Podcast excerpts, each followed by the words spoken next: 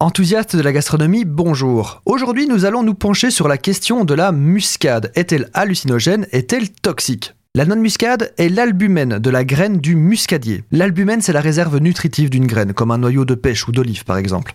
On consomme depuis longtemps de la muscade en Asie et elle est arrivée en Europe au Moyen Âge grâce aux marchands vénitiens, qui feront ensuite un monopole de ses importations.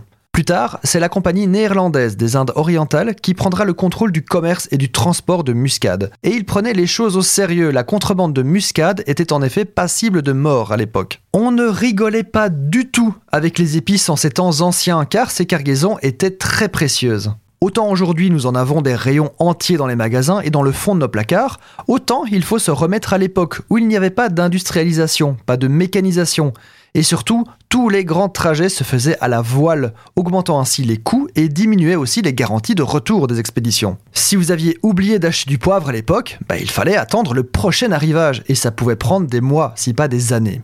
Consommée en grande quantité, la noix de muscade est en effet psychotrope, toxique, voire mortelle. Maintenant, gardons le sens des réalités.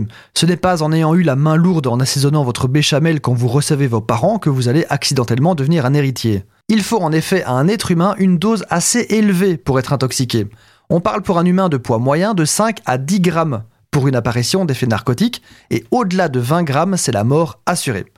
Pour vous donner une idée, une noix de muscade pèse en moyenne 5 grammes. Donc pour arriver aux 10 grammes narcotiques et aux 20 grammes mortels, vous avez le temps de vous rendre compte que vous en avez mis un peu de trop. En cas d'intoxication, les effets néfastes sont la nausée, les vomissements, des hallucinations, une élévation du rythme cardiaque notamment.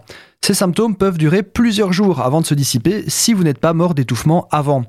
Étouffement, car le responsable est la méristicine, qui bloque les impulsions nerveuses responsables des mouvements involontaires des muscles de certains systèmes de l'organisme, comme les poumons.